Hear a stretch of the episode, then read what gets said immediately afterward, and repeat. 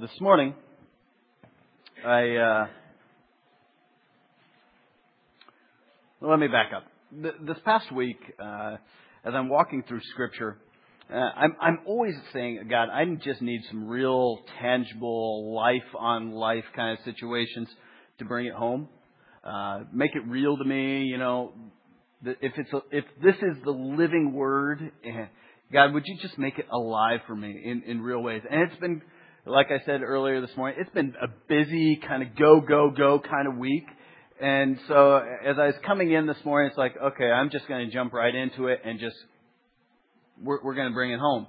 Well, this morning, I picked up my caramel macchiato through the drive-thru, had a nice conversation with the barista, and drove on and had my little David Crowder moment. It was about 2 minutes in between New Lenox Starbucks and the Mokina Panera, where I had this wonderful egg, cheese, and bacon sandwich. If you've never had it, get it. Phenomenal. It's delicious. Well, in line, I was standing there, and all of a sudden this woman came in.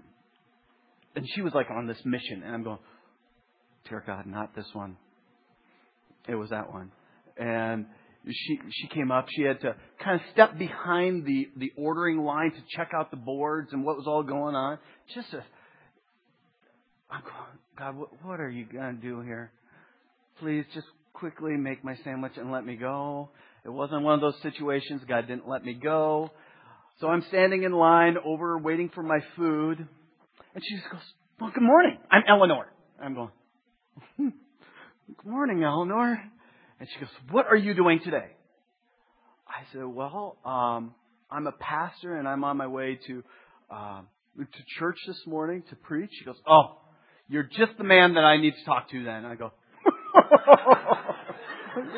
dang, I am just the guy that I need to talk to. And she goes, listen, what do you think about Barack Obama? I go, oh, crap. So she's charged, and I can tell she has an opinion, and she's not quite there, and we're already on first-name basis. And so everything is stacking up against me, I felt like. And I said, well, why don't you tell me what you think? And she goes, oh, yeah, that's one of those hot topics. Well, today, my church and I, we are going to, you know where Route 52 and Route 59 comes by the BP? There's kind of a frontage road right there. Well, we're having a freedom rally. I go, oh, what does that mean? And she goes, well, we believe, some of us believe that he's the Antichrist. And that there's this tyrannical rule that's really going on behind the scenes. I go, Lord, you got a sense of humor here. What is going on? And she goes, yeah, I just really, we really think that he is the wrong man, that the forces of evil are using him. I go, oh. I said, well, Eleanor, the ironic thing, and the word I should have used is providential, is that this morning I'm preaching from Mark, where Jesus is talking to the Herodians, who are the political people of the day, and the Pharisees, the religious people of the day. And Jesus says this amazing thing where he says, render unto Caesar what is Caesar's, and to God what is God's. And you know what happened, Eleanor? When Jesus spoke those words, the people were amazed. She goes, oh, I know, but I don't think that this is right. I said, well then what do we, Eleanor, what do we do with Scripture where in Romans chapter 13 it says to submit to the authorities that God has placed there? In Timothy, that we're called to pray for these people and to support the leadership. I don't know. But I'm just going, I'm getting nowhere. So this morning, it came like Technicolor for me.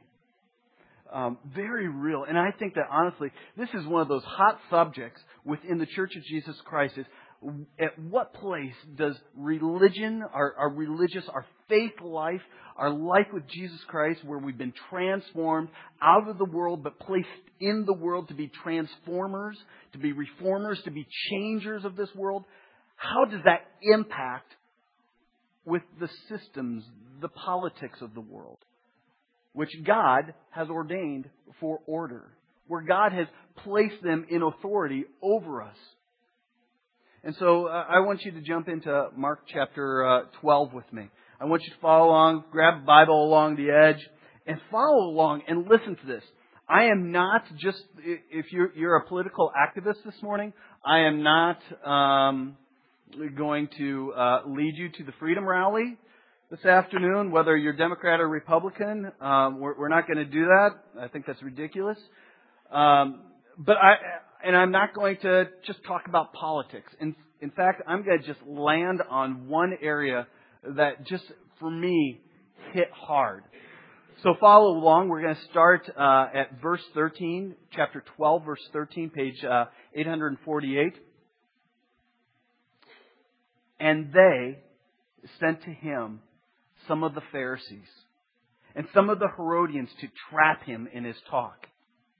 And they came to him and said to him, "Teacher, we know that you are true and do not care about anyone's opinion, for you are not swayed by appearances, but truly teach the word of God. Is it lawful to pay taxes to Caesar or not? Should we pay them or should we not?" But knowing their hypocrisy, he said to them, "Why put me to the test? Bring me a denarius and let me look at it." And they brought one.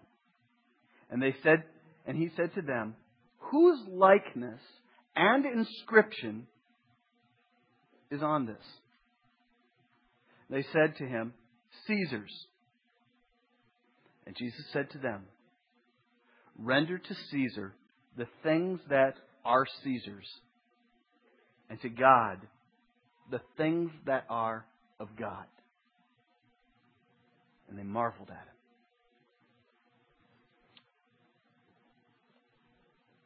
Render to Caesar the things that are Caesar's, and to God the things that are God's. We've got to understand who is this audience? Who is this group of people?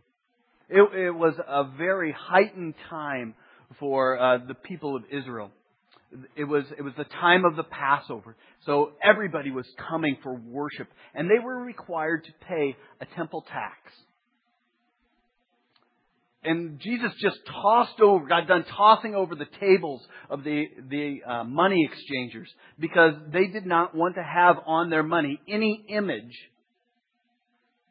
of another person, because that in itself was idolatry.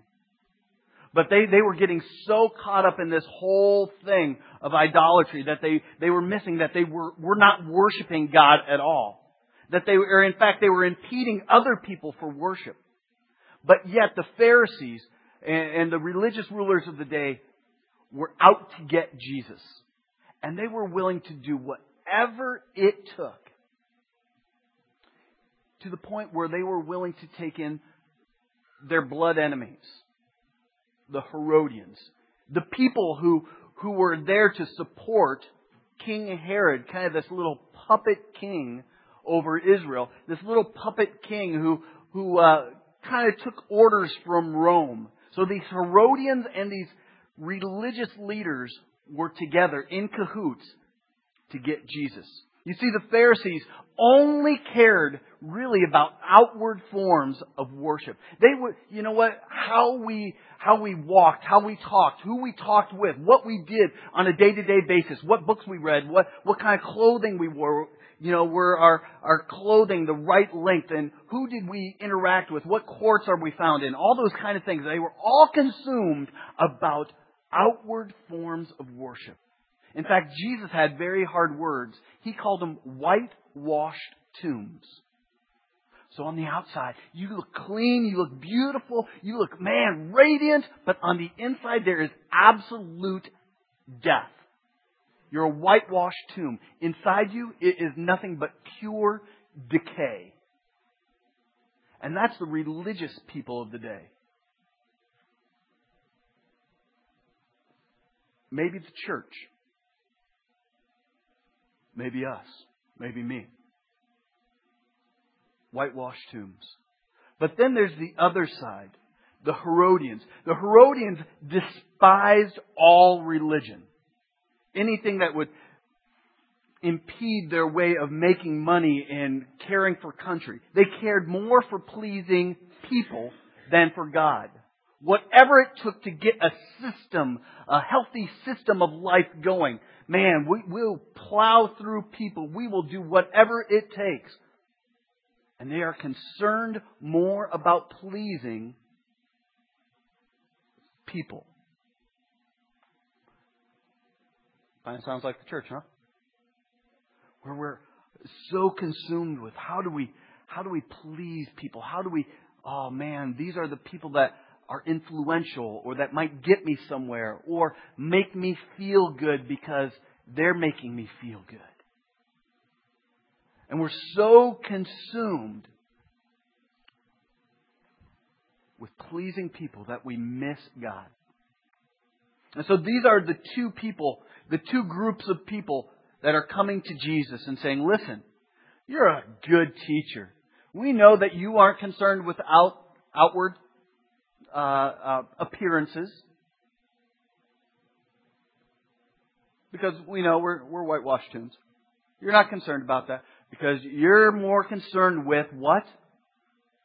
You are more concerned with truly teaching the way of God. So we got a question for you. Is it lawful to pay taxes to Caesar or not? See, this is a damned if you do, a damned if you don't question. It's a catch-22. If Jesus says, no, do not pay those taxes, immediately the Herodians go, thank you very much. Come with us. Or if he does say, pay those taxes, the Pharisees say, that's right. That's what we thought. He does not truly love God. And so Jesus says, I know your hypocrisy. I know the condition of your heart. So let me play your game. And he pulls out a coin. Now, if you know anything about me, and this is my my quirkiness. And so what happens here stays here, right? This is family, right? Eric. One of the things that I carry around in my pocket. Well, if you didn't know, this past week was a huge birthday. And if you missed it, it's not mine. But this week, a certain section of the world, of the Christian world, celebrated a 500-year birthday. In 1509, John Calvin was born. That's right. For those of you who don't know John Calvin, man, let's pray. No, but John Calvin is he's known as a Geneva scholar, a reformer, in the ways of Martin Luther, who was well known for writing about the Reformation. What does it truly mean to be reformed? And anyway, my quirkiness was, Jesus said, listen, show me a denarius. Show me something that we're talking about. So for me, one of the things that I carry around is a coin of John Calvin. He's a funky looking man. And on the front is a handsome picture. You know, those are back in the days, if you've ever been to one of those where the master's degrees are handed out and you see sometimes the profs come down, they got the funky little hats. Have you ever seen those days? It's kind of more of the Genovian is a Disney thing, but at Geneva, they got these little hats and, you know, they wear their long kind of cloaks and stuff like that. Well, he's got one of these hats on. He's got one. He was in vogue back then because he had one of these funky beards. And anyway, And then on the back, there's an inscription of one of his well-known sayings. And one of his well-known sayings is, "To you I offer my heart, Lord. To you I offer my heart, Lord. Immediately, promptly, and sincerely. To you I offer my heart, Lord. Promptly and sincerely." I feel like I should do show and tell. Here you go. I want him back. Because I'm incomplete as a Calvinist without it. But Jesus said, "Give me a coin. Show me what's on the coin." And on one side, there was the image of Tiberius Augustus, the Caesar of the day. And Tiberius Augustus would be the one during Jesus. In a few days, he'd also be the Caesar that would see the death of Jesus Christ. He was also the one that when he was born, this is the same Caesar.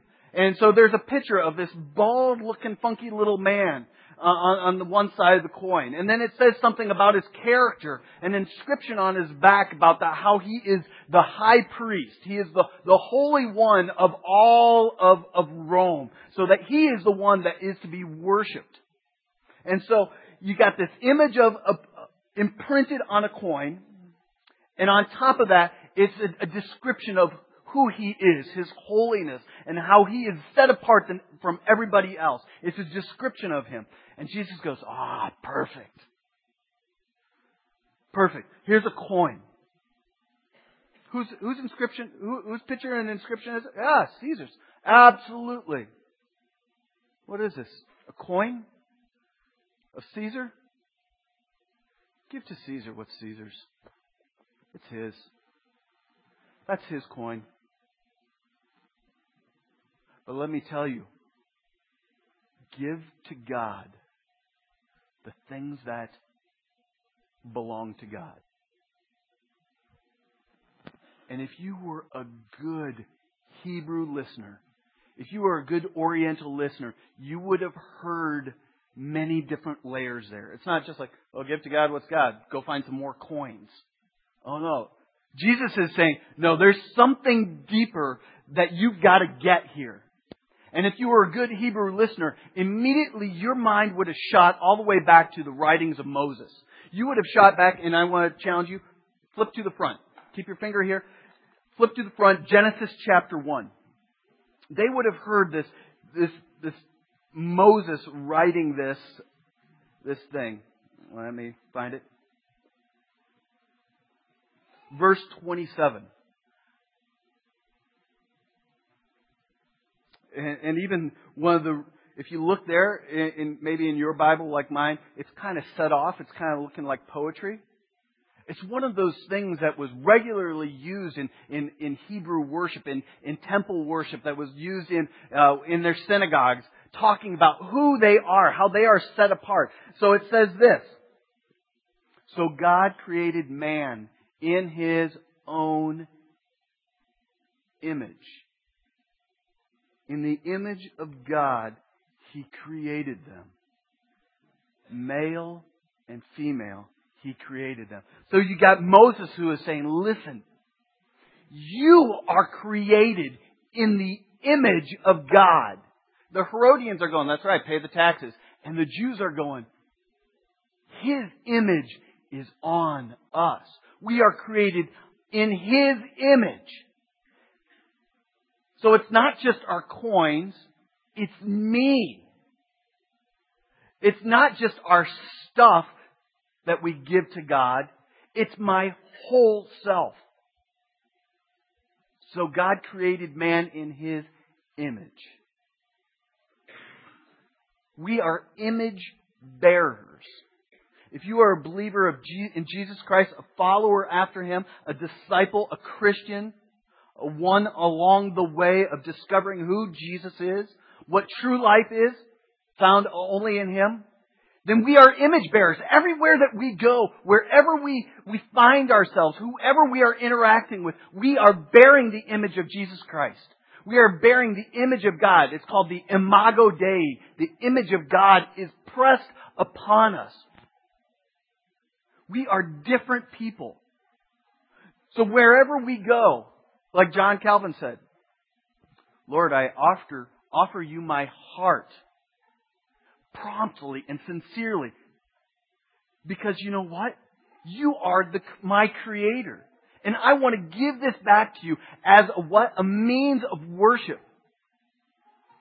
And the Jewish people were looking, pulling out a denarius, and they were giving this as a means of worship, as a way of offering a temple tax. And Jesus is saying, listen, I don't want your temple taxes. I want you. I want you completely and sincerely. I want you holy. So if you go into worship, this is what I want. I want a different people. I don't want a coin. I want you all. I want your time, your talents, your resources, your thoughts. I want your affections. I want it all. I want your opinions. I want your biases. I want it all. Because you are created in my image. That is who you are. And the Jewish people are just amazed, going, he speaks as if he's Moses. He speaks these words that are true, that we know very well. And if flip to, let's see, if you got your finger in Mark, flip to your right a little bit and find Ephesians. Galatians, Ephesians, Colossians, go, eat, Philippians, Colossians, popcorn. Find Ephesians. And find Ephesians chapter 1, verse 13. And I love this. It says, in him, so it's talking, no, let's go to 11. In him we have obtained an inheritance, having been predestined according to the purposes of him who works all things according to the counsel of his will, so that we who are the first to hope in Christ might be to the praise of his glory. In him, in Christ, you also, when you heard the word of truth, the gospel of your salvation, and believed in him, were what? Sealed with the promised Holy Spirit, who is the guarantee of our inheritance, until we acquire possession of it to the praise of his glory. So it's not only, here's our image, there's this regal seal that is placed on us, much like on the back of this coin. This Tiberius denarius that has a picture, an image, and on the back it has this beautiful seal of who he is. It's like something like the Pontificus Maximus, the most high priest. And so here, Paul is saying, listen, not only were you predestined to be a part of this and you're made in the image of God, there's also this regal seal that says who you are and what is in store for you. A beautiful inheritance, sealed with the Holy Spirit. So God indwelling within you. He says to render to Caesar the things that are Caesar's. Do your duty. Vote. Pay your taxes. Do what you're supposed to do as a citizen here on earth. Paul also says that we're like aliens passing through this land. But our residency is somewhere else. But while we are here, we are to pray for those who are in charge, those who God has placed over us. Give to Caesar what is Caesar's. Pray for those who are in need. But the crux, the most important thing that Jesus is landing on, and it looks subtle, is, and to God, the things that are God's. render to God. The Greek word there is talking about paying a debt, to pay back something. Give back to God what is His due. Give to God the thing that He is requiring and asking of you. Because later on, Jesus is going to be talking to one of the certain religious leader, and he's going to say, and we're going to come up to this in 2 weeks. What is the most important commandment? Jesus is going to say, love the Lord your God with all your heart, with all your soul, with all your mind, and with all your strength. And the second is like it. And love your neighbor as yourself. She's saying, listen, this is what I want. I want you to love God completely and wholly. And that's how we're supposed to live. So to give to Caesar does not give the government carte blanche. It's not just saying, hey, do whatever you want.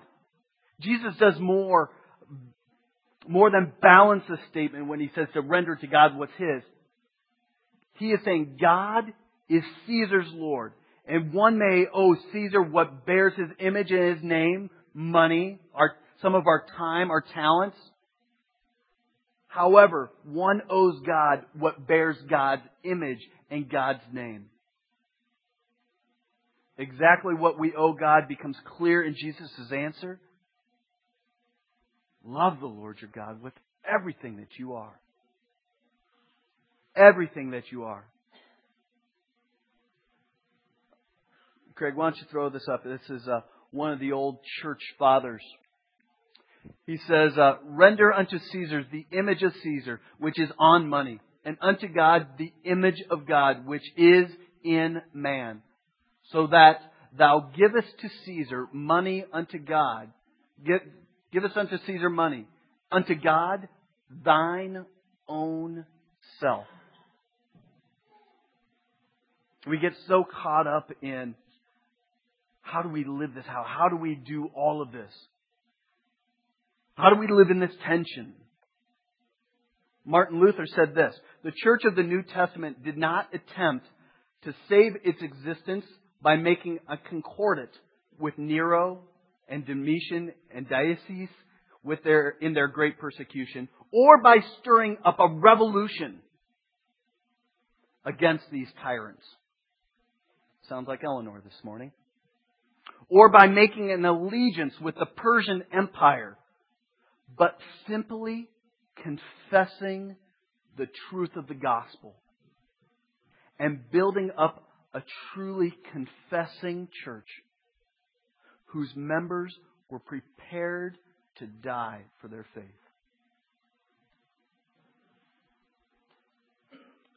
Martin Luther is saying, listen, when the rubber meets the road, are you willing to identify yourself fully with Jesus Christ as a follower of Jesus Christ? Are you willing to fully identify with Him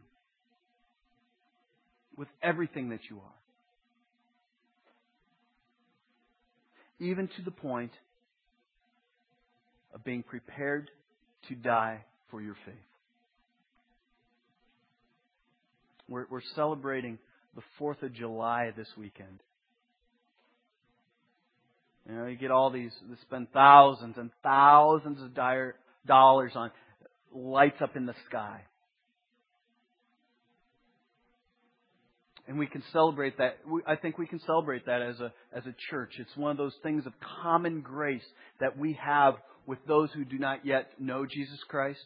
And we can celebrate that freedom that we have as a country.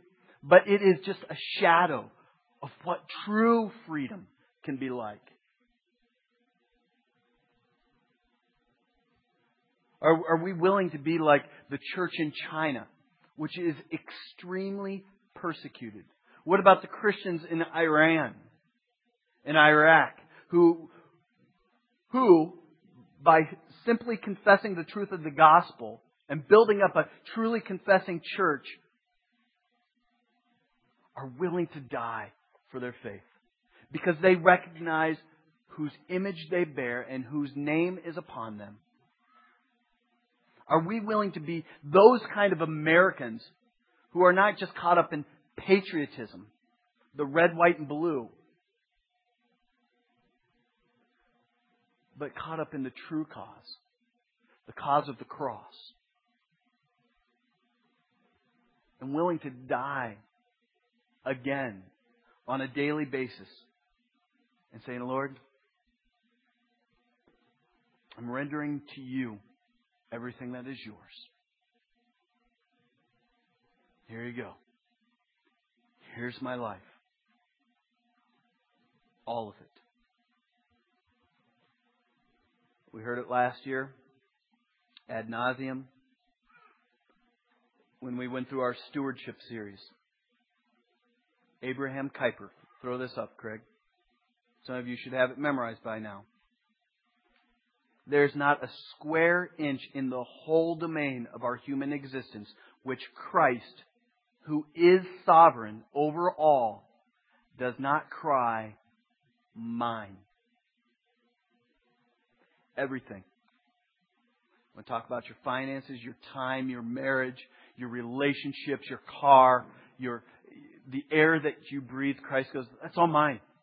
Those are all gifts of mine. So how are you going to use that to honor me, to glorify me? How are you going to use those things to further the kingdom? Because I said, render to God what is God's. Render to me what is mine. And it's you. Your whole self. You're concerned about your finances? Rightly so. Maybe you've made some foolish decisions. Maybe you've been poor stewards of my stuff that I've given to you.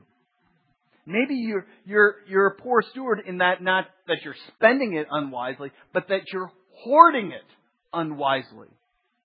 And God is going, you know what? Render to me what is mine. Maybe you are complacent right where you're at. You're comfortable here. But please don't ever ask me to talk about my faith. Please don't ever ask me. I love Bob talking about how he kind of broke some of the rules and shared with one of those young ladies about, you know what? Life is a gift from God.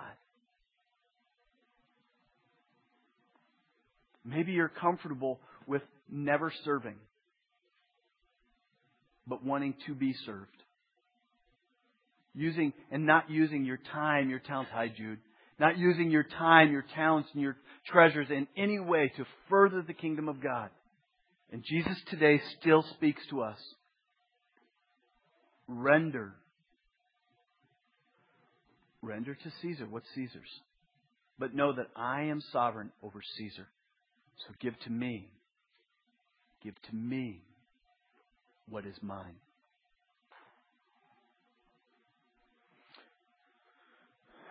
So, let's process it.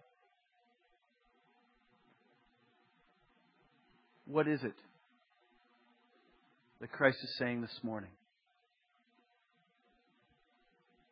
How do we respond back to this King who desires our whole? How is it that we worship?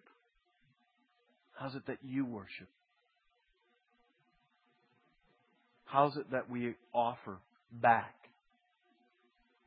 to the King of Kings and Lords of Lords? I need a time from somebody because my watch has stopped. Oh, what time is it? 11:30? What time are we supposed to be done? 11:30? 11:45. Thanks, Tiff. Here's the thing. I think this weekend, as we gather again together, is a great time as community comes together. Different faces, different places, different personalities, where we can sit together and wrestle. And ask the questions, how is it that we we render our whole lives back to Christ? How is it that I can encourage you? How can I encourage Andy? How can I encourage Emily? How can I encourage Kendra? How can I encourage Brand? How can we encourage one another to give our whole lives to Christ? How can we as a community give our whole corporate lives to Christ and His cause? I don't have a program. Some of you are going, thank God. But I don't have a program. It's not meant to be lived out in a program. It's meant to be lived out in the day-to-day moments. Flesh on flesh. Life on life. Brothers and sisters working it out together. In the book of First Corinthians, I refuse to send you home without communion. In the book of First Corinthians, Paul talks very clearly about how life with Christ is meant to be. And how what it means to come together at a meal and to share this meal together. And some of us this morning need to be extremely honest and say, you know what? I'm much like this church in Corinth. And Paul says, here are the instructions. When you come together, it is not for the better, but for the worse, because you guys are messing it up. Or in the first place, when you come together as a church, I hear that there are divisions among you. And I believe it is in part because of a couple people. Some factions that are going on. I hear that there's some eating and drinking, some communing, and some you're getting drunk on some wine. But listen, verse 23 of chapter 11. For I received from the Lord what I also delivered to you, that the Lord Jesus, on the night that He was betrayed, took the bread, and when He had given thanks, He broke it and said, "This is my body, which is for you.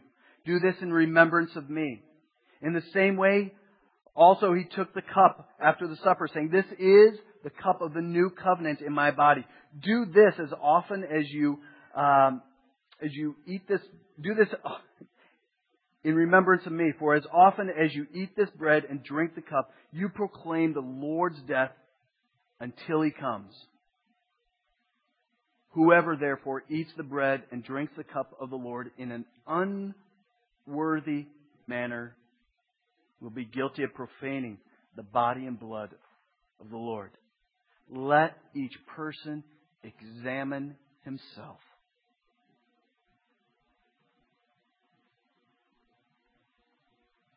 So in light of Scripture this morning, examine yourself. What is it that this morning you need to say, Lord, here it is. I don't have it figured out. And you know what? It might be 10, 15 years before I have it figured out. But here it is. Lord, I'm rendering to you what is yours. You're the healer. You're the redeemer of my life. You're the one who sanctifies and changes me to be made more into your image. So we're going to celebrate communion. And Tiff has given us permission till quarter till. But some of you need to take some time and get right before God. And maybe get right with someone else here. Maybe you need to hop on the cell phone, step outside for a little bit, and get right with somebody else. Leave a text message. Hey, call me. I've got something to figure out with you. Dad, mom, sister, friend, brother. Because we want to offer our whole self. So would those who are serving communion please come forward?